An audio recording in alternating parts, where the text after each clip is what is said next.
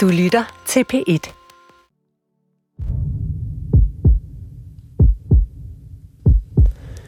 Hvordan står det til med danskernes helbred? Ja, det behøver vi ikke at gisne om længere, for onsdag aften kom den nationale sundhedsprofil, vores officielle sundhedstermometer, der tager temperaturen på alt fra mental sundhed til overvægt, rygning, alkohol, kronisk sygdom, kost, motion og social ulighed i sundhed. Det er fjerde gang sundhedsprofilen udkommer. Første gang, der øh, tog den temperaturen på 2010, så 2013, 17, og nu ved vi altså også, hvordan sundheden så ud for 184.000 danskere i foråret 2021. Og det er altså helt fra den rødkindede 16-årige teenager til øh, de ældre danskere på 75 plus.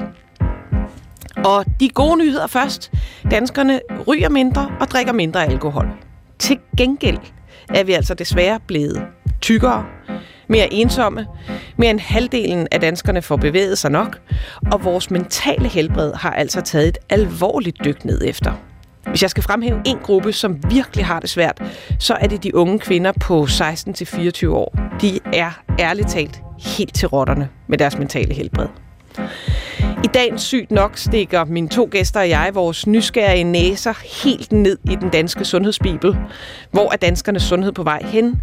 Hvordan udvikler vores sundhed sig over tid? Og hvad kan vi egentlig bruge alle de mange, mange tal og procenter, som sundhedsprofilen gemmer på? Velkommen til Sygt nok. Mit navn er Maja Thiele, og hjertelig velkommen til mine to gæster. Niels Sandø, enhedschef for forebyggelse og ulighed i Sundhedsstyrelsen. Jo, tak. Og Anne Illemann Christensen, forskningschef på Statens Institut for Folkesundhed på Syddansk Universitet. Mange tak. Og I har jo altså begge to været øh, helt øh, inde over den her sundhedsprofil, øh, som har været hvad skal man sige, på vej rigtig længe. Et kæmpe, kæmpe arbejde, der ligger bag. Øh, Anne Illemann Christensen, øh, hvad siger du sådan, at den samlede sundhed blandt danskerne blevet bedre eller værre, siden øh, vi begyndte de her målinger i 2010? Nu er der jo rigtig mange parametre med, men hvis man skal se på et overordnet billede, så går det desværre den forkerte vej. Men, men, men hvordan hænger det sammen med, at vores levealder jo altså bliver bedre? Vi, vi, fra 2010, øh, der er levealderen, sådan gennemsnitlige levealder, steget fra 76,5 år til 79,2 år for mænd, og for kvinder er det også cirka de der små tre år, vi er blevet, vi, man kan sige, vi lever længere fra øh, 80,8 til 83,2. Det, altså, Øh, vi, vi lever jo længere og længere. Det, det er sådan som et endelig parameter for sundheden, er det, der er ret godt. Bestemt, og det er selvfølgelig en rigtig positiv udvikling, at middellevetiden stiger. Men det vi kan se, at når vi kigger på vores kammerater over i de nordiske lande, altså sådan som Sverige og Norge, og kigger på deres middellevetid, så halter Danmark altså stadigvæk bagefter, for i middellevetiden i Norge og Sverige, den stiger også, og i lang periode stiger den faktisk mere end danskernes. Så der er i hvert fald rum for forbedring. Der er rum for, ja. ja. Og, og når man sådan, hvis, vi skal nok senere også dykke ned i sådan de, de enkelte tal, men hvis man ser på i hvert fald den selvoplevede øh, helbred, så er det selvoplevede fysiske helbred faldet, men, men kun med 1 procentpoint, hvorimod det mentale helbred, det har altså taget et dyk på mere end, end 7 procent. Øh, hvad er det udtryk for? Er det mig, du spørger? Mm. ja. Jamen altså, det, vi kan jo se det på rigtig mange parametre af det mentale helbred. Det er faldet markant gennem årene, og det er jo faldet lige siden vi lavede den første sundhedsprofil, stort set i 2010. Og det er jo på flere parametre, altså både sådan noget som søvnbesvær, øh, score på en mental helbredsskala, ængstelse, nervositet, nervositet, uro og angst. Så der er sådan flere parametre, hvor vi kan se, at danskerne har dårlig mental trivsel. Mm. Hvad siger du, Niels Sandø? Altså sådan, øh, vi, vi ser en stigende levealder over tid. Øh, Anne fortæller, at det, det er jo godt nok så øh, desværre ikke, ikke helt lige så hurtigt, ikke lige så stor stigning som vores, vores nabolande. Men, men altså, skulle man ikke umiddelbart tro, at i takt med, at vores samfund udvikler sig, og ja, vi, vi er kommet egentlig ret godt over en coronaepidemi, øh, at, at vores sundhed løbende blev bedre i stedet for værre?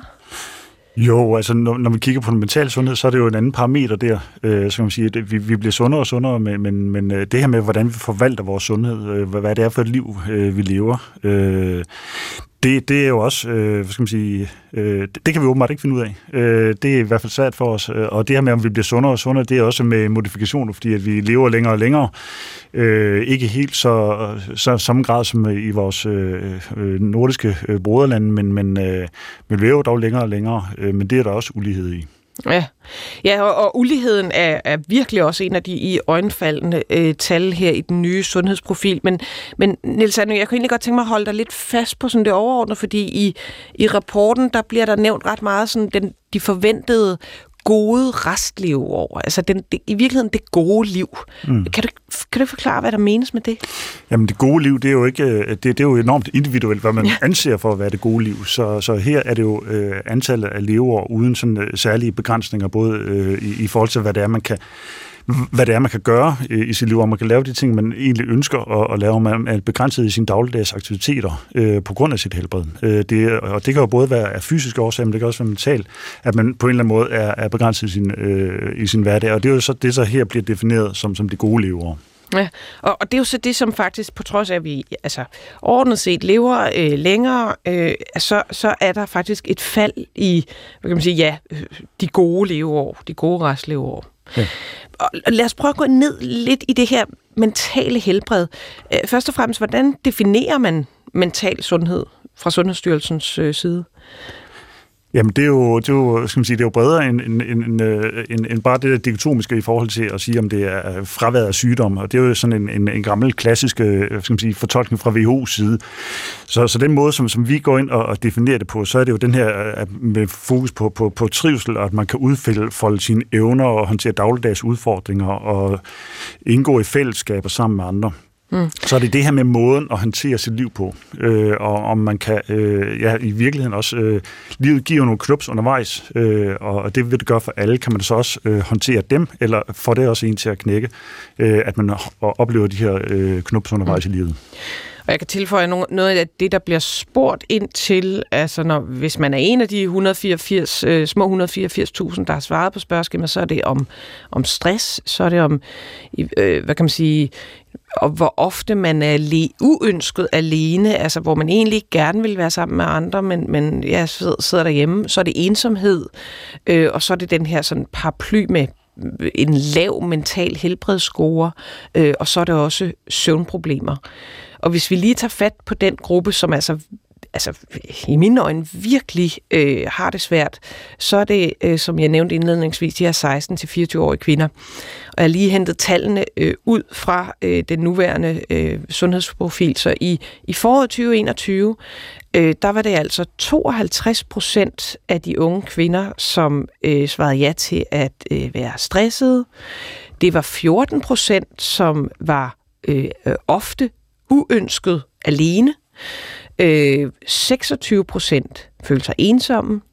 34 procent, altså en tredjedel, scorede lavt på mental helbredsscoren, altså havde dårlig mental helbred, og næsten øh, en ud af fire havde søvnproblemer. Altså, øh, ærligt talt, hvorfor har de unge kvinder det så skidt?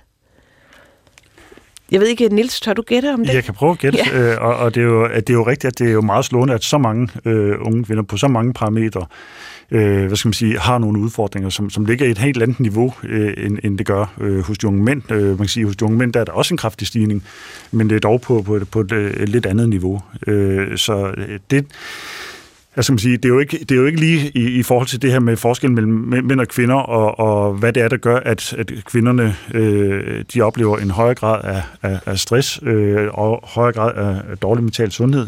Det er jo ikke det, jeg tænker hverken jeg eller Anne har vores øh, spidskompetencer, øh, men, men det man kan sige, det er jo, at, at, øh, nogle af de hypoteser, der kan være, det er dels det her, man taler om de sociale medier, at der, at der er et meget, øh, en perfekthedskultur, som der er mange, især unge kvinder, der skal leve op til, føler, at de skal leve op til, til en masse normer om, hvordan de skal øh, se ud, hvad de skal gøre, hvad det gode liv er, som er nogle øh, måske meget urealistiske øh, forventninger, som de så kommer til at indoptage, og derfor konstant er bagud.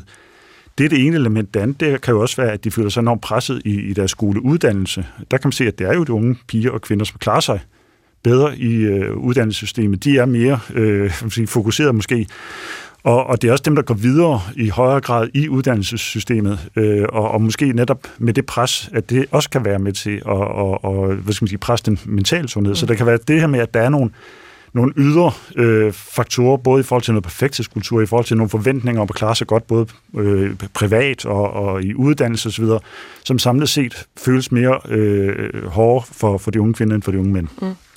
Og, og Anne Illemann Christensen, du har jo sådan fulgt det her over tid. Hvordan, øh, nu fortæller Niels, at det, at det bliver værre. Hvordan er udviklingen fra, fra 2010 øh, til nu? Jamen altså, det er jo stort set gået ned af bakke, lige siden vi lavede den første sundhedsprofil i 2010. Og for mange af de her mentale helbredsparametre, der er der faktisk sket en fordobling i andelen, der har det skidt. Og, og er det så altså over en bred kamp, eller er, der, øh, er det også blandt de unge kvinder, at det går særligt slemt ned ad bakke? Jamen, det er over en bred kamp. Altså, vi ser, at den mentale trivsel er stort set blevet værre i hele befolkningen gennem perioden, men det er især de unge kvinder. Ja. Altså, jeg må også sige, nu, jeg hører desværre ikke længere til øh, de unge kvinder-kategorien. Øh, jeg tror, jeg kan øh, betegne som den midalderne kvinde-kategori, men, men jeg kan altså ærligt talt godt huske, hvordan jeg havde det i foråret øh, 2021. Det var... Øh, endelig var der kommet vacciner i, i december-januar, og det gik bare så langsomt med at få udrullet de vacciner, og vi var igennem endnu en hård nedlukning. Jeg kan knap nok huske, om det var nummer tre eller fire, og al den lys, man lige havde set frem til, blev bare slukket. Altså, kan det ikke være, kan det ikke øh, spille ind, at, at undersøgelsen er lavet under corona? Altså det kan vi jo selvfølgelig ikke udelukke 100%, men det vi kan se, det er, at udviklingen har jo ligesom været i gang siden 2010, og vi ser ikke ligesom nogen knæk. Så det man kan sige, at hvis corona har en effekt, så har det måske haft en lidt forstærkende effekt, men jeg tror ikke, at det er noget, der ligesom kan forklare den udvikling, vi ser, fordi det er jo en udvikling, der har været i gang i mange, mange år. Ja. Og, og, og hvis man så ser på, på, øh, på en af de faktorer, der bliver målt på, øh, nemlig stress, øh, så, øh, så må man sige, der er altså også en, en, en, i det hele taget en, en kønsforskel. Øh, der er øh, en tredjedel af alle kvinderne, som øh, ligger højt på, på sådan stressscore, øh, og en fjerdedel af, af mændene. Så altså næsten 10 procent points forskel øh, på kønnene. Altså, siger det noget om, hvilke krav, der stilles til henholdsvis mænd og kvinder i, i det moderne samfund? Eller siger det mere om kønnet? det er jo et rigtig, rigtig godt spørgsmål, og det, det er nok rigtig svært at svare på, men det er i hvert fald noget, vi kan se for rigtig mange parametre, at kvinder ligesom bliver påvirket mere, eller har lidt mere, eller dårligere mental trivsel, end mænd har. Det kan vi se sådan gennemgående. Og hvad lige den præcise forklaring på det er, det kan vi desværre ikke sige noget om. Man kan i hvert fald sige, at de oplever øh, at blive presset mere, end, end mændene til Sydland gør. Ja. Tja, altså man kan sige, stress er, er jo ikke som sådan noget omkring, øh, hvor meget man har at lave, men mere hvad kan man sige, de kompetencer, man øh, har at lave det med, og, og hvor meget man sådan bliver udsat for, som man egentlig ikke synes, man øh, måske kan, kan gabe mm. over. Så, så hvis man tager højde for, at kvinder jo altså også trods alt har flere pligter i hjemmet end mændene stadigvæk i 2022 og 2021, så kan det jo være en del af forklaringen. Ja, det her det er jo i hvert fald oplevet stress. Ja, ja. Og, og, og man kan sige, så kvinder har jo så den ene fordel i hvert fald, at de lever altså længere end mænd. Øh, så, så det er jo sådan et sjovt... Øh, en, en sjov øh, modsatrettet ting, at, at kvinders oplevede helbred er typisk dårligere. Vi kan også se, at kvinder altså går mere til lægen end mænd, men de lever længere, så hvis jeg skal sådan sætte det på spidsen, så går, går mændene rundt og siger, jeg har det super fint, lige indtil de falder om af et hjertetilfælde øh, øh, og, og dør for, hvad kan man sige, for tidligt, hvorimod kvinder går rundt og siger, uha, det går godt nok skidt, øh, jeg må hellere gå til lægen med alle mine skavanker, men de bliver ved og ved og ved med at leve. Er, er, er det et billede, I kan genkende? Ja, man kan sige, at, at mænd, det har vel øh, øh, som, som hovedregel, så, så øh, vil mænd vurdere, at, at deres øh, helbred det er nok bedre end gennemsnittet, uanset øh, hvor de er, hvilken alder de har. Øh, og, og, og det, så, så, så, så er der rigtig mange mænd, der øh, føler, at de selv ligger klart over gennemsnittet. Øh, og, og så tror jeg også, at der, der er det i det, at at, at så bekymrer mænd, øh, så sådan, øh, hvis man skal generalisere, så er der flere kvinder, der ligesom øh, går op og, og føler efter og, øh, og orienterer sig meget i forhold til, til sundhed, mens øh, der måske er mange mænd, som ikke øh, i den grad, som de måske burde, øh, er opmærksom på deres sundhed. Så, så hvis man skal sådan øh, prøve at gøre lidt for, at der bliver ligestilling i, i sundheden, øh, øh, hvad, hvad vil løsningen så være? Altså, skal mænd blive mere bekymrede, eller skal kvinder blive mindre? Jamen, det er jo ald- aldrig en skidt ting at bekymre sig eller gå op i sit helbred. Så et bud vil der være, at mændene skulle tage og tænke lidt mere over, hvordan de, de opfører sig. Der er i hvert fald også mange mænd, der kommer øh, sent til lægen øh, og skal trækkes til lægen. Man kan også se, at det er de mænd, som så er gift, de har jo så et bedre helbred og kommer så også oftere til lægen øh, og, og bliver taget vare om deres øh, sundhed på den måde. Mm. Du lytter altså til øh, Sygt Nok. Mit navn er Maja Thiele, og i anledning af den nye sundhedsprofil, øh, som altså er sundhedsbarometeret for hele Danmark, øh, blev udgivet i onsdag, så har jeg besøg af Niels Sandø, enhedschef for forebyggelse og ulighed i Sundhedsstyrelsen, og Anne Ilemand Christensen, forskningschef på Statens Institut for Folkesundhed på Syddansk Universitet, og vi øh, dykker helt ned i, i alle de tal, som, som sundhedsprofilen gemmer på. Øh, og øh, nu snakkede vi lige forskel på mænd og kvinder, og noget, der jo øh, øh, blandt andet adskiller kønnene, det er øh, de to øh, risikofaktorer, alkohol og øh, rygning. Øh, der, øh, der er kvinderne altså generelt lidt mere dængser end, end mændene i forhold til, til både rygning og alkohol. Men i det hele taget, for de to risikofaktorer, så er der, så er der jo nogle lyspunkter her. Øh, altså det, man kan sige, hvis vi starter med rygning, så er rygning jo øh, den formentlig enkelstående øh, faktor for hvad skal vi sige, tidlig død og dårlig helbred. Der er øh, mere end 13.000 danskere, der dør øh, om året af rygerelaterede sygdomme. Det er altså næsten hver fjerde dødsfald. Øh, så, så hvis man snakker forebyggelse, så er det altså den enkelt faktor, der virkelig kan, kan ændre noget ved danskernes sundhed. Øh, Antallet af daglige ryger er faldet øh, fra øh, små 21 procent i 2010 til øh, små 14 procent øh, i 2021. Øh, og hvis man kigger over på alkohol, så er øh, der også et helt stødt fald fra hver øh, af de fire sundhedsprofiler øh, af dem, som drikker mere end 10 genstande om ugen, faldet fra Øh, øh, 25 procent i 2010 øh, til nu øh, små 16 procent i 2021. Så altså øh, et betydeligt færre, der drikker kan man sige, mere end 10 genstande om ugen, og til de lyttere, der sidder og tænker, hov, det var da ikke det, var da ikke det jeg plejer at høre. Det plejer da at være noget med 14 og 21, og nogle, nogle gange syv også for kvinderne så er der jo også netop øh, kommet nye anbefalinger om alkohol, som nu øh, er kønsneutrale, så det gælder bare for både mænd og kvinder, at man anbefaler at, øh, at drikke under 10 genstande om ugen, og ikke mere end øh, fire genstande på en gang. Så 10-4 øh, hedder rådene nu. Det er jo blevet betydeligt lettere. Øh, men men øhm, øh, Anne Illemann Christensen, rygning, alkohol, det falder stødt øh, fra 2010 og sådan hele vejen til nu. Øh, var det forventet?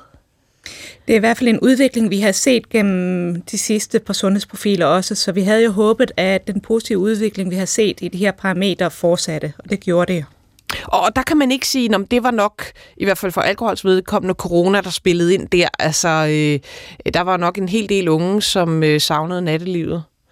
Det kan vi selvfølgelig heller ikke se os helt fri fra. Altså, vi kan jo se, at det er jo noget, der er faldet gennem alle årene. Så på den måde tror vi ikke, at corona kan være hele forklaringen. Men det er jo klart, at det måske har haft en forstærkende effekt, at nattelivet har været lukket i en lang periode, hvor adgangen til alkohol jo har været begrænset. Mm. Altså jeg vil så sige, at jeg, jeg fandt øh, øh, tallene. Hvis der er nogen, der er interesseret, så kan man øh, selv øh, gå helt i dybden på danskernesundhed.dk. Øh, der er nogle, nogle rigtig fine oversigter. Øh, men også for den sådan lidt ældre aldersgruppe, som, som også øh, typisk er dem, der drikker for meget. Altså, det er jo ligesom som en, en kamel, sådan, der er to pukler, ikke? Øh, der er de unge, øh, der drikker rigtig meget alkohol. Så får man børn og arbejde og får travlt med at passe det. Så er der ikke så meget tid til at drikke alkohol. Og så øh, sådan fra 55 året og, og op efter, så, så begynder man øh, at have tid igen. Øh, så, så jeg tjekkede lige på de 55- øh, til 65-årige, og der er jo også et stødt fald fra, fra 29 procent i 2010 til 18 procent i 2021. Og det var jo det er jo i, i mindre grad dem, som bruger nattelivet øh, mm. rigtig meget. Øh, hvordan, ser, hvordan ser det ud øh, i forhold til de lande, vi så sammenligner os med? Altså ryger vi stadig mere end, end vores nabolande? Drikker vi stadig mere, end øh, de gør i Sverige og Norge? Ja, og det er jo så den lidt uheldige bagside af det, eller hvad man kan sige, fordi vi kan jo godt se, at det går en rigtig vej i Danmark på de her to parametre.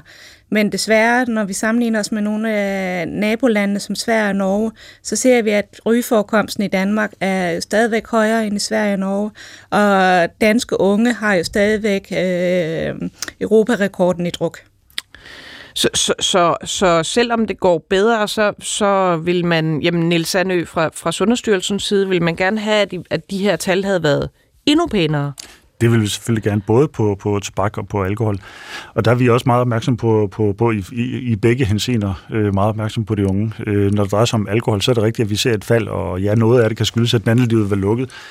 Øh, men, men det var en udvikling, der var i gang. Øh, men, men vi ligger bare i en helt anden liga end de, de lande, der er omkring os i forhold til de unges alkoholkultur. Så jeg tænker, at det er ikke fordi, at den udfordring er blevet specielt meget mindre. Øh, det er rigtigt, at det går i, eller det, det er positivt, at det går i en rigtig retning, men vi bliver nødt til at gøre noget.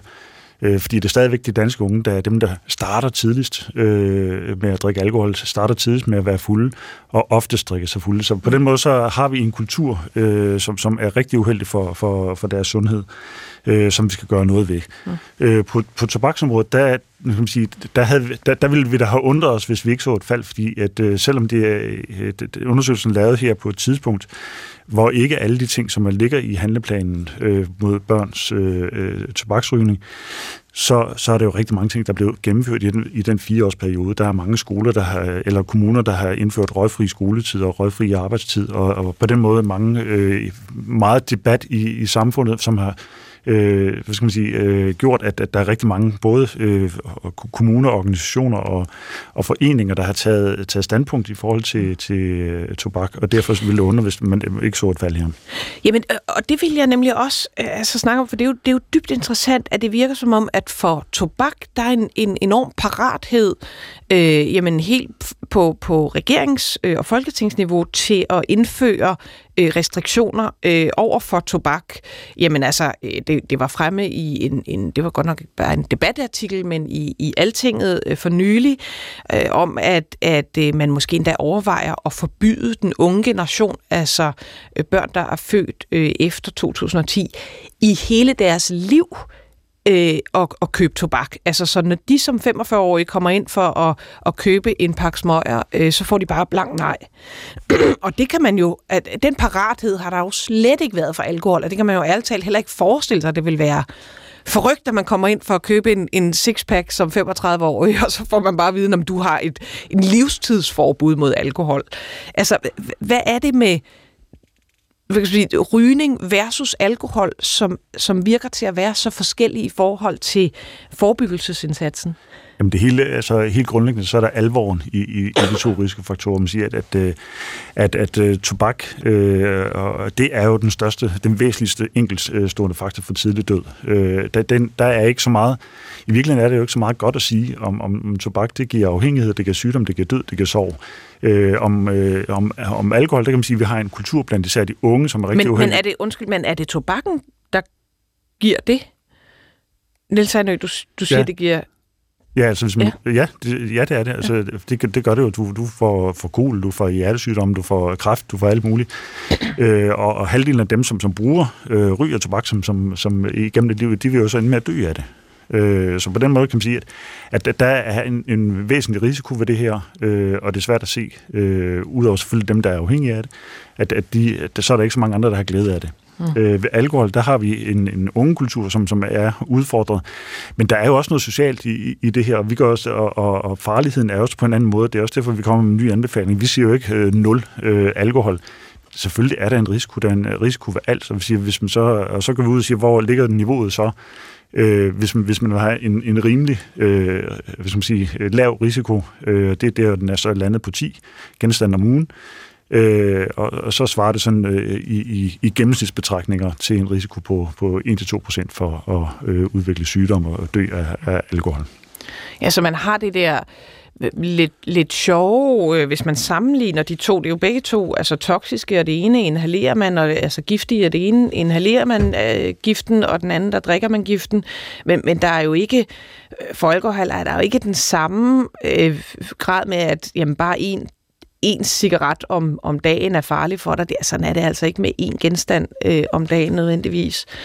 Øh, så, så, så jeg er helt enig, der er de jo meget forskellige. Mm. Øhm. Der er også stor forskel i, hvor udbredt de her øh, produkter er. Man kan sige, der er jo ved at være en forholdsvis lille andel, der ryger dagligt, der stadig ryger cigaretter, mens det er jo 85 procent af Danmarks befolkning, ja. som har drukket alkohol i løbet af den seneste periode. Så det, alkohol er jo også langt mere udbredt.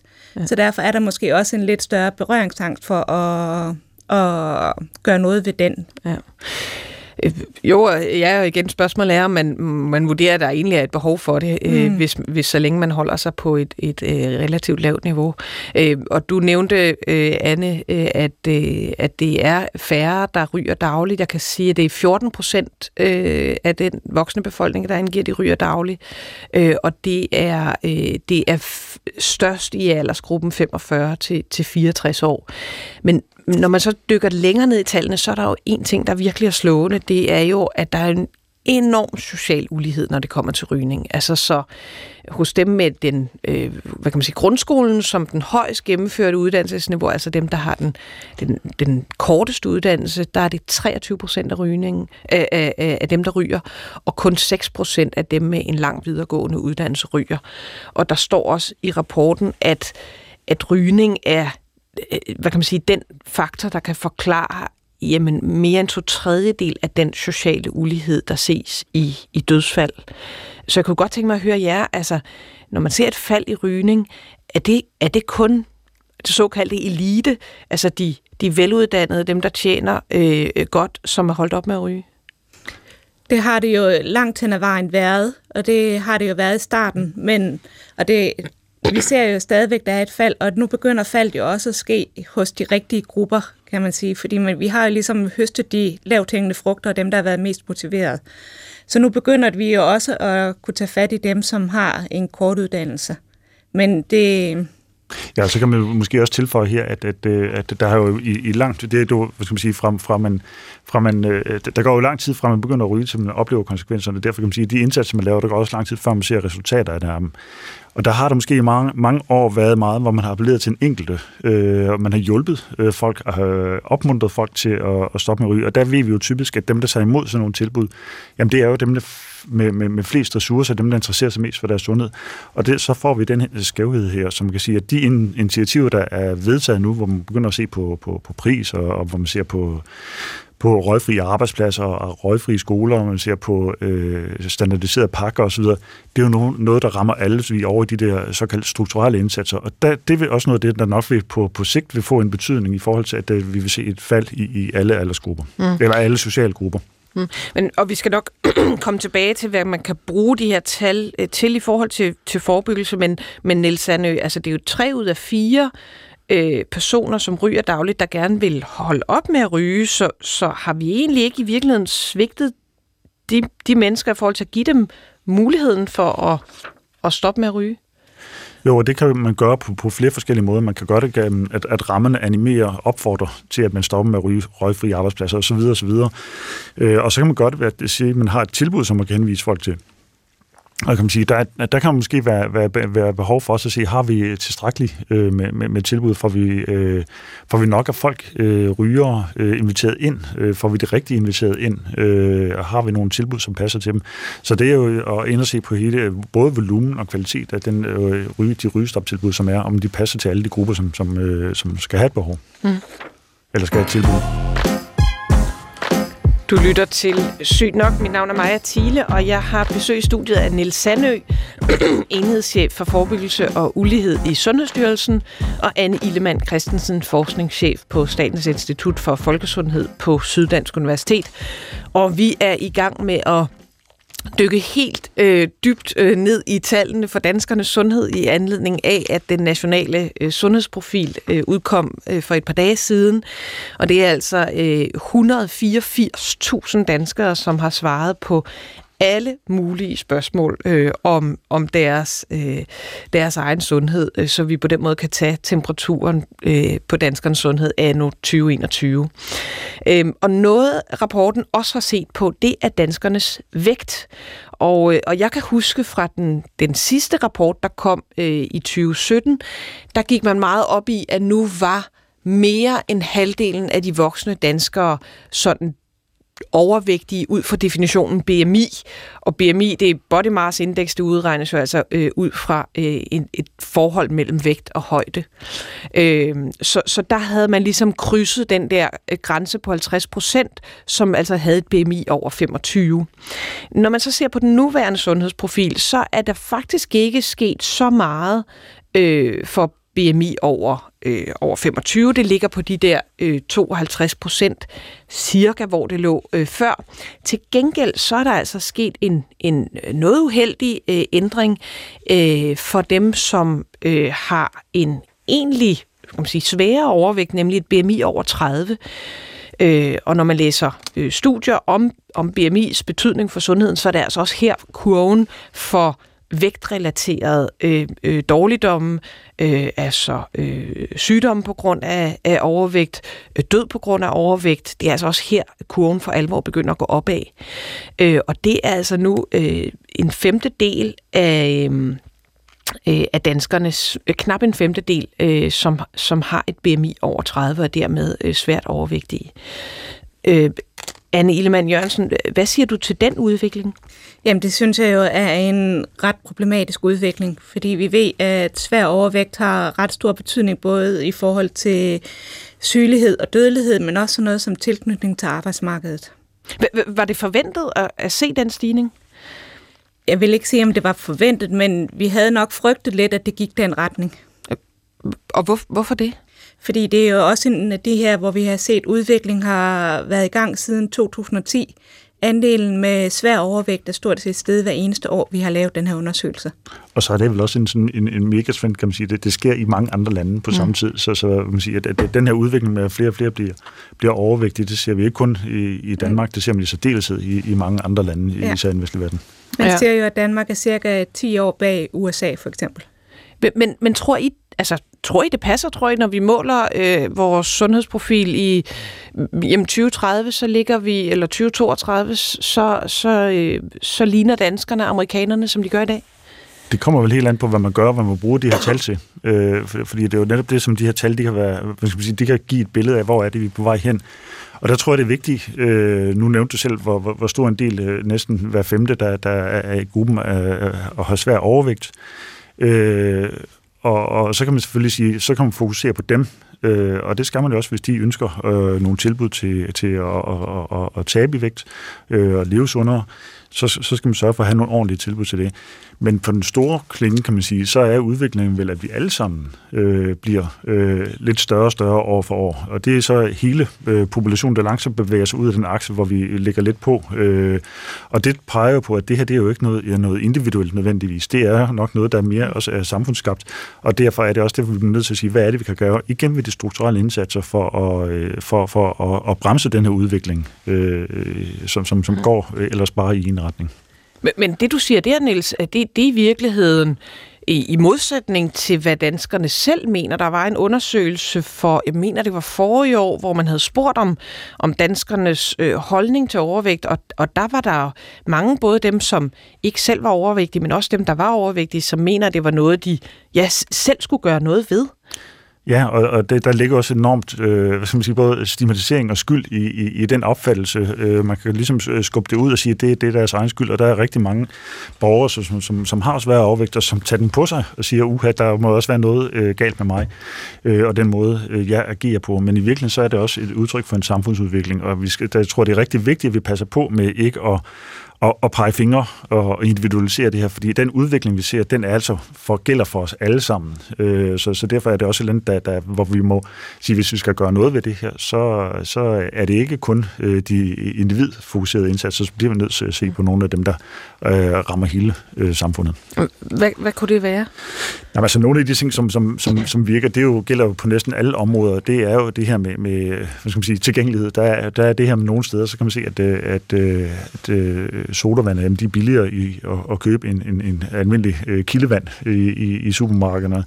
Det her med, hvad er det for de, de så priserne på de sunde varer, eller sundere varer, og så, så versus øh, priserne på, på, på mange af de her øh, meget øh, kalorietunge varer. Mm. Så, så i virkeligheden det, du siger til, jamen hvis der sidder nogen derude, som hører til øh, det der 18 procent øh, af, af danskerne, som har et BMI over 30, Øh, jamen så siger du, drop at gå på slankekur, fordi, øh, og vent i stedet på, jamen at regeringen, øh, Folketinget øh, godkender øh, reguleringer på, på, øh, øh, ja, på, på sukkerholdige drikke i, i supermarkedet Nej, og, og lignende? Nej, fordi, og det er, det, her, det er rigtig vigtigt at prøve at gå på to ben, fordi der, der er jo det her, man sige, den, den store bane. Øh, hvad, hvad, hvad er det for en udvikling, vi ser, og hvad er det, der skylder? Der er noget med, med hvad det er, vi indtager, hvad er det for et samfund, hvor, hvor, hvor, hvor nemt er det at bevæge sig rundt, øh, hvor, hvor nemt er det at deltage fysisk øh, i, i foreningslivet, hvem er det, der deltager i foreningslivet? Alt det her, øh, det, det er jo nogle af de ting, som, som, som kan spille ind, og som er på øh, det strukturelle, på det samfundsmæssige niveau. Mm. Når man så er en borger, som, som har fået svær overvægt, så kan jeg jo ikke bare sige, at det, det, det, der, vent du lige 15 år, så kan det være, at vi, vi finder på noget. Det er jo ikke det. Så, så, har man, så har man individuelt, så har man jo et problem, og der må vi lave et tilbud, som passer til en enkelt, som er så godt som muligt. Ja. Øh, så der, i forhold til den mere, øh, der hvor man har øh, svær overvægt, der skal der selvfølgelig være nogle, nogle indsatser, hvor man blive hjulpet, hvis man ønsker det, til at tabe vægt og til at leve sundere. Øh, og, og hvis, man, øh, hvis, hvis man vil forebygge, øh, at flere og flere øh, udvikler øh, svær overvægt, jamen så er det øh, også noget, vi skal se på, på, på samfundsniveau. Mm. Ja. Og, og hvis jeg lige går over til dig, øh, Anne Illemann Christensen, fordi du, du sagde, at der er sket en, sådan over en bred kamp en, en, en stigning, men, men er der nu også det? Altså hvis vi, hvis vi ser på og holder fast i dem med et BMI over 30, altså svær overvægt, så er det altså øh, under 10 procent af dem med en lang videregående uddannelse, og mere end en ud af fire hos dem øh, med en kort øh, uddannelse. Så, så der er vel igen altså nogle, nogle forskelle, øh, tydelige forskelle i, i forhold til øh, ja, social ulighed, øh, også i overvægt. Ja, altså vi ser jo, at øh, svær overvægt er også en af dem, hvor der er en markant social ulighed. Og der tror jeg, at en af forklaringerne er også noget af det, som Niels er inde på, det her, når man handler dagligvarer, at hvis man går ind i et supermarked, så kan det samtidig være billigere at købe 2,5 liter sodavand, end at købe noget kildevand. Og det tror jeg også er noget af det her, øh, nogle af de strukturelle indsatser, man skal ind og arbejde med Altså, hvad er det for nogle dagligvarer, der bliver udbudt? Altså, man ved, at sådan halvfabrikater og, og kalorietung mad, at det ofte også er billig mad. Og det mm. er jo også noget af det, der så gør en selvforstærkende effekt. Mm. Og så må man også måske øh, inden for, for, for vores branche sige, at, at, øh, at der er også et element i det. Hvem er det, vi har været gode at nå ud til? Det gælder jo ikke kun her i forhold til, til svær overvægt, men måske mere generelt, når vi skal tale om ulighed om lidt. Mm. Der, ja, ja, der har, vi, der har vi måske været rigtig gode til at, at, at få formidle vores viden og vores gode råd og, og anbefalinger ud til dem, som, som, øh, som ligner os selv øh, rimelig meget. Og, og der skal vi nok blive rigtig, rigtig meget bedre til at, at, at komme bredere ud i samfundet. Mm. Hvad med, altså geografisk, er der ikke også forskel på, jamen, på by og land og fra region til region? Jo, der er en lille smule forskel, men det er jo ikke sådan voldsomt stort. Øh, øh, og, og hvorfor er det ikke det? Fordi det, det synes jeg da ellers... Øh, nu havde vi regionsvalg her i, i efteråret. Der blev øh, snakket meget om øh, forskel på, på regionerne i forhold til ja, øh, deres sundheds... Øh, mærke, ligesom øh, at, at der er flere øh, færre overvægtige i, Region Midt og, og Region H, og flere i for eksempel Nordjylland og Sjælland. Mm, og det er der også. Det, det er helt korrekt, at der er jo regionale forskelle, men det, det er ikke voldsomme. Okay. Så, så, så hvis vi går lidt ned i nogle af de ting, som, som øh, kan øh, enten forbedre øh, overvægt eller, eller afhjælpe de sundhedsrisici, øh, der er ved, ved overvægt, så er fysisk aktivitet jo en af dem. Og, og altså, der må jeg alle talt sige, jeg var, min kæbe, den øh, var ved at falde et godt stykke ned mod gulvet, da jeg læste de tal, fordi det er altså øh, langt under øh, halvdelen, som ikke får bevæget sig nok simpelthen. Altså 58 procent af danskerne øh, lever ikke op til minimumsanbefalingerne for fysisk aktivitet. Og det er altså ikke voldsomt høje krav. Det er to og en halv time øh, om, uge, øh, om ugen med sådan moderat aktiv intensitet, altså hvor man kan mærke, at hjertet øh, slår lidt hurtigere, der kommer eventuelt lidt sved på panden, men man kan stadig sådan øh, holde en samtale. Det, det, to og en halv time om ugen, det er jo ikke, det er jo ikke helt vildt. Øh, og det er altså under halvdelen, langt under halvdelen af danskerne, som kan leve op til det. Hvad, hvad, hvad tror I, det skyldes? Jamen, det skyldes jo nok, at, øh, at vi, vi har et samfund, hvor, hvor, hvor, hvor det er blevet nemmere at transportere sig rundt. Øh, hvad skal man sige, på, i, i, i bil, i bus, i øh, tog og så videre, øh, og, og, og flere gør så det. Det er det nemmeste. Øh, mange steder er det også det hurtigste, og, og, og, og bor man øh, langt øh, fra, fra de større byer, jamen, så er det også det mest nødvendige at, gøre, hvis man, hvis, for, for at komme øh, frem og tilbage. Så derfor så er der noget af det. Så er der måske også det med, at, at, at, at vi var inde for omkring mental sundhed, at, at måske går det lidt, lidt, nogle gange lidt hurtigt, og der er det, hvis man har med, med børn og så videre, så er det måske nemmere at, at køre dem øh, og aflevere dem i bilen og så videre. Og så får man grundlagt en, en kultur, hvor man måske ikke øh, cykler rundt øh, til ting i samme grad, som man gjorde tidligere. Så der er jo et eller andet i, i det her, hvad er det, for, øh, hvad, hvad, hvad er det nemme, hvad er det for øh, på, på, på det samfundsmæssige nu. Vi kan også se, at deltagelse i, i fritidsaktiviteter, men det falder jo også på et tidspunkt, øh, og, og hvem er det, vi ikke får fat i der i det hele taget, og hvem er det, der, mm. der falder fra. Så der er en masse ting der, øh, som, som, som kunne spille ind. Ja, det er, det er øh, knap 20 procent, altså øh, en ud af fem af den voksne befolkning, som siger, at når de, når de er i fritiden, så er deres aktivitetsniveau stillesiddende. Altså ja øh, oversat til, at man netop ikke laver øh, fysisk ting i, i, sin, øh, i sin fritid. Øh, hvordan, hvordan har det udviklet sig, øh, Anne Ilemann øh, Christensen, sådan i, fra 2010 til nu? Altså, det kan vi ikke se ud fra sundhedsprofilen, fordi vi har ændret i nogle spørgsmål undervejs, så derfor har vi ikke noget udvikling på det. Men mit bud vil jo være, at når vi kigger på de andre parametre, vi har for fysisk aktivitet, så er det fysisk aktivitetsniveau faldet. Mm. Men, men kan vi ikke, altså vi har fået knækket kurverne for, for rygning og alkohol, når det handler om, om overvægt, fysisk aktivitet og, og kost har vi ikke været ind på, men der er altså også en stigning i, i andelen, som, som angiver at have et, et usundt kostmønster. Kan vi, ikke, kan vi ikke lære noget fra, fra, øh, hvad vi har gjort for rygning og alkohol? Jo, det, det kunne man måske godt fristes til at sige der tror jeg bare, det er vigtigt at understrege, at rygning og alkohol er langt nemmere at gå til, så at sige, fordi at det er nogle enkle nydelsesparametre eller øh, indholdsstoffer. Når man snakker kost, så er det jo de færreste kostelementer, der er usunde i sig selv. Det er jo kombinationen af de her forskellige kostelementer, der gør udfaldet og mængden af det. Ja. Så det er jo rigtig, rigtig svært at ligesom gå ind og at regulere på samme måde som ved alkohol og det, tobak. Anne, kan du lige forklare det? Hvad mener du med de enkelte kostelementer?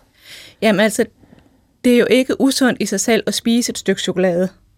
Så man kan jo ikke på samme måde gå ind og sige, at vi lægger rigtig store afgifter på chokolade, fordi det synes vi ikke, danskerne skal spise. Fordi det er jo ikke på samme måde sundhedsskadeligt at spise et stykke chokolade, som det er at ryge en cigaret. Man kan jo sagtens spise et stykke chokolade og leve et rigtig sundt liv, men hvis man spiser 10 Yankee Bars om dagen og ikke spiser anden, så går det hen og bliver et problem. Samtidig med, så er det jo heller ikke alle øh, de ting, vi tænker, der er sunde, der er sunde, hvis man spiser det i overdrevne mængder. Så derfor er det et rigtig, rigtig svært område at have med at gøre det her kostområde. Men det var vel lidt det, du lagde op til, Niels Sande, og man kan sige, jamen okay, øh, øh, sukkerholdige drikkevarer, det ligger man øh, et, et gebyr på, så kan man reducere øh, i hvert fald, hvor meget man køber af sodavand. Det er rigtigt, og det er jo noget af det, man gør i nogle lande. Der har man de her differentieret moms og sådan noget. Så det er jo en vej, man kan gå. Som man siger, så er der på, på uddannelsesinstitutioner, man siger, og det er jo sådan, er det nok mange steder, at der sælger vi ikke sukkersøde drikkevarer øh, i vores kantiner.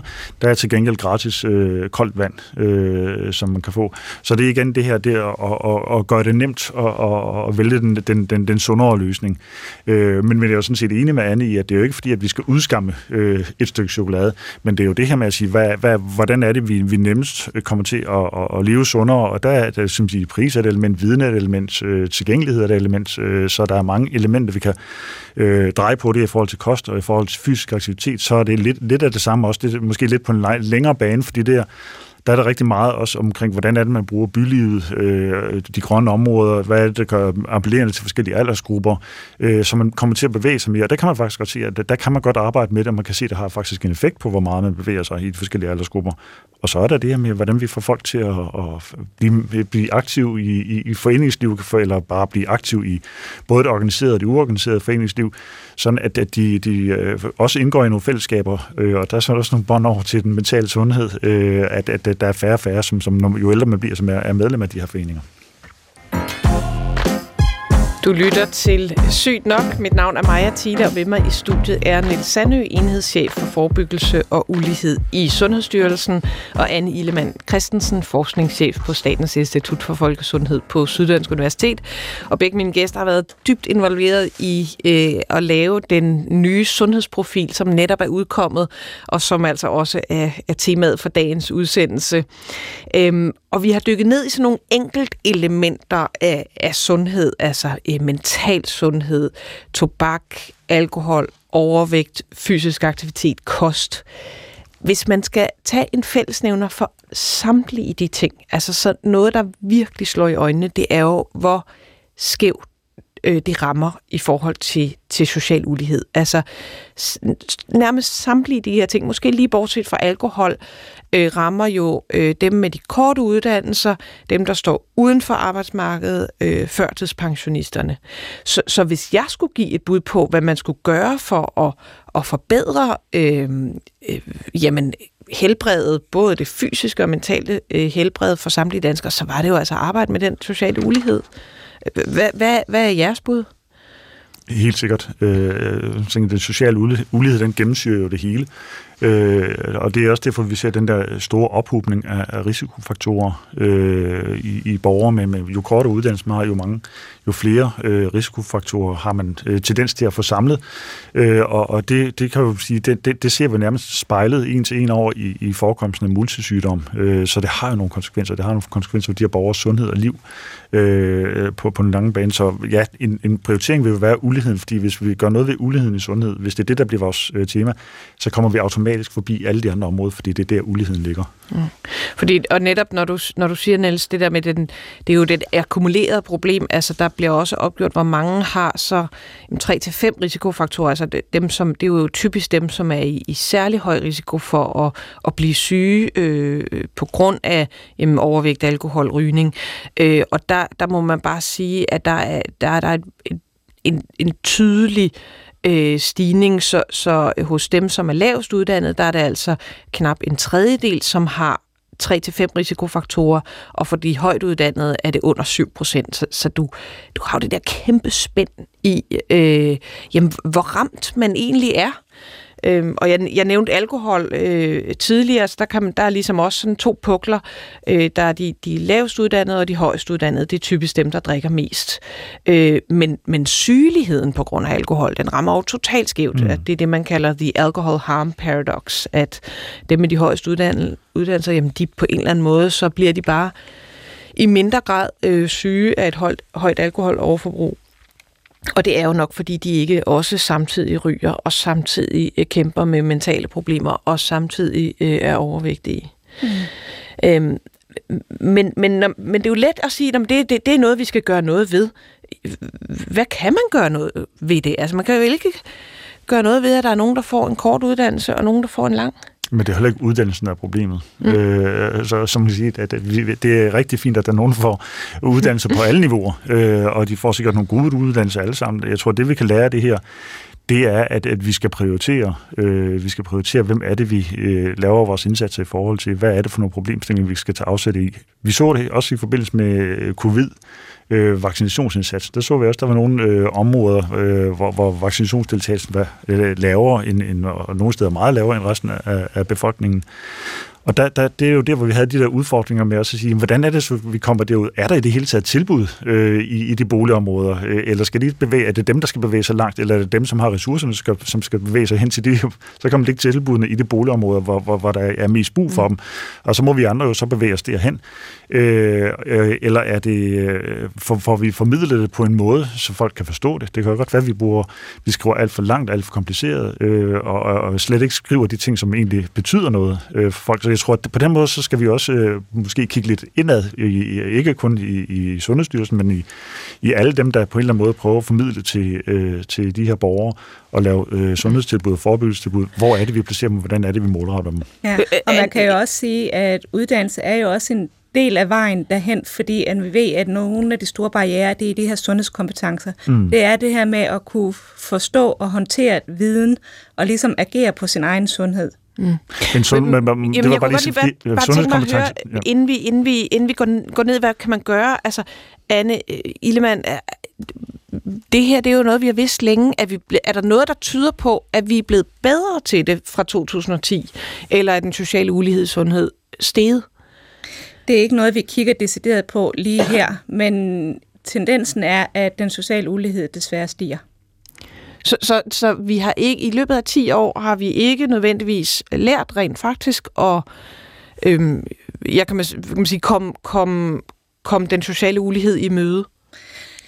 Altså, vi arbejder jo rigtig, rigtig meget på det, men vi er nok ikke helt i mål.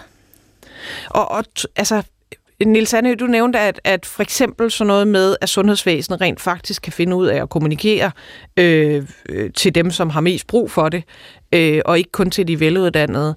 Altså, er der også en, vi har jo nævnt stigmatisering før, er der også en stigmatisering her, som, som spiller ind? Altså, at man som øh, kommunal sundhedsmedarbejder, som regional sundhedsmedarbejder, også på et overordnet plan, bare hellere vil måske ubevidst tage sig af dem, som snakker det samme sprog som en selv, som øh, kan forstå øh, de informationer, man giver dem, som selv tager initiativ til at ja, møde op til diverse sundhedstilbud.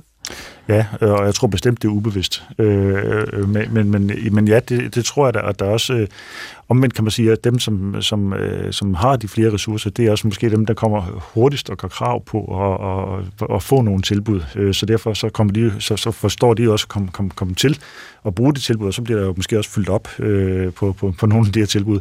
Så derfor er det også, man siger, øh, er der jo helt det her med at få opmærksomheden på, hvordan er det så, vi skal gøre det. Og det er jo ikke enkelt, det er jo ikke bare noget, man lige gør, så det kan også være, fordi man mangler redskaberne. Vi alle sammen måske mangler øh, nogle af de redskaber til, hvordan er det, vi så gør det bedre. Men så, må, så er det jo bare den erkendelse, vi må have, og sige, at den sundhedskompetence, der skal til, det er ikke kun borgernes, det er lige så meget vores egen øh, kompetence til at formidle til borgerne, som vi skal se på. Så, så hvad, hvad kunne man gøre? Jamen, det er jo nogle af de ting, jeg nævnte her, det var jo, og, og, altså noget, noget af det, man kan gøre, det er jo at sige, hvor er det, vi har tilbudene, øh, hvordan er det, vi inviterer, der er nogen, der har haft, øh, når, når man har nogle ambulante tilbud, at hvis man udbliver, så efter tre gange, så, så, så er man så udskrevet, så kunne man måske sende sms og sige, vi savner dig, hvor blev du af?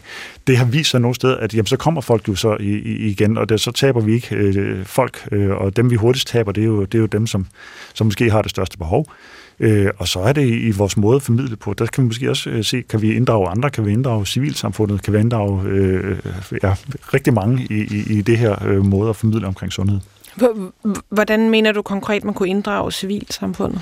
Jamen det, kunne man, det gjorde vi jo her med, med, med covid, med at sige, hvordan er det, vi kommer ud til de her borgere. Der er jo så nogen, der har en lettere øh, adgang til, til, til nogle øh, grupper af borgere, og så få dem til at hjælpe med at komme ud med vores øh, informationer.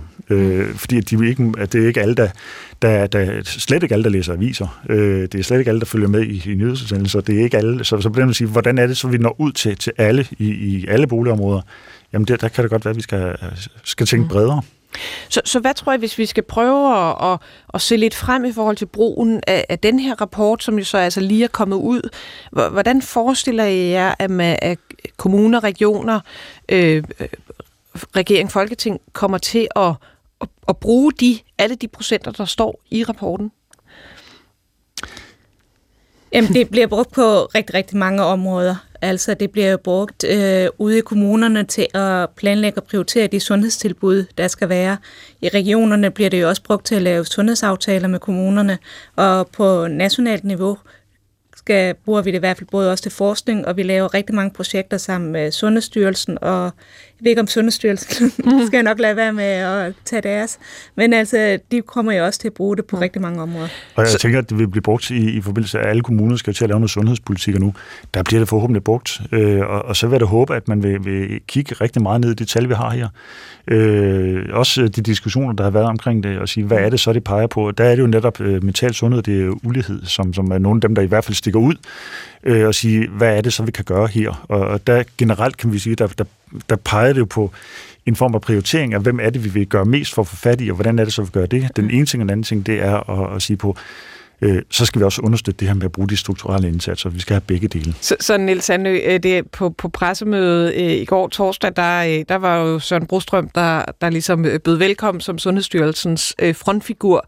Hvis nu du øh, skulle tage den her, altså det er jo en diger rapport, øh, øh, som vel nok øh, i printet form vejer i hvert fald kilo. Hvis du skulle tage den her ind på Sørens øh, kontor og ligesom pege på det ene tal, som siger, det her, det er det, vi skal kigge på. Hvad, hvad vil du fremhæve der så? Så vil jeg pege på to uh, uligheder med talsundhed. hvad, hvad, hvad med dig, Anne Ilemann? Jamen, det er jeg meget enig i. Jeg tror, det er noget af det, der er gennemgribende i den rapport. Det er den negative udvikling i mental trivsel, og så den sociale ulighed. Og, og, ja, og, og jeg har jo lyst til at spørge, altså, er det, kan vi gøre noget ved det? Jamen selvfølgelig. Ja, vi kommer i hvert fald ikke nogen vej ved ikke at gøre noget ved det. Og det kan vi, vi, vi har jo redskaberne på ja. til mange ting. Der er klart, der er områder, hvor det er nogle store og komplekse udfordringer, og det må vi jo så finde ud af, hvordan er det, vi griber dem an, øh, i stedet for bare at blive paralyseret af, at de er så store og komplekse. Nu taler jeg om mental sundhed og, og ulighed. Og så finde ud af, at vi kan faktisk gøre noget selv. Og der er også andre. Det er jo ikke kun sundhedsområdet, det er også socialområdet og uddannelsesområdet. Men så kan vi da i hvert fald gå i gang med vores stil. Ja. Er, er der også, altså er der noget, den enkelte lytter derude kan, ligesom kan tage med og sige, okay, det her det er noget, jeg selv øh, vil prøve at arbejde med? Der er det jo mere generelt, kan man sige. Det, er jo ikke, det her er, er jo på populationsniveau. Øh, så, så den enkelte lytter, synes jeg bare, skal, skal være opmærksom på sit helbred. Øh, og, og som vi talte om i starten, hvis man er mand, kunne man godt være ekstra opmærksom på sit helbred. øh, og, så, og så ellers øh, leve så sundt og varieret som muligt. Ja.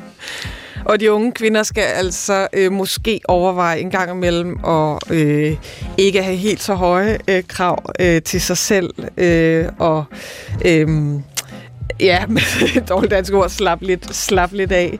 Øh, det var altså det, vi nåede for i dag. Vi har dykket dybt ned i øh, sundhedsprofilen for 2021, som netop er udkommet. Øh, hvis man selv er interesseret, kan man se den på danskernesundhed.dk. Tusind tak til mine to gæster, Niels Sandø, enhedschef for forebyggelse og ulighed i Sundhedsstyrelsen, og Anne Illemann Christensen, forskningschef på Statens Institut for Folkesundhed på Syddansk Universitet. Mit navn er Maja Thiele, og programmet det blev produceret af Victoria Tovino om lidt er der radioavis, øh, og øh, så lyttes vi ellers ved inden længe.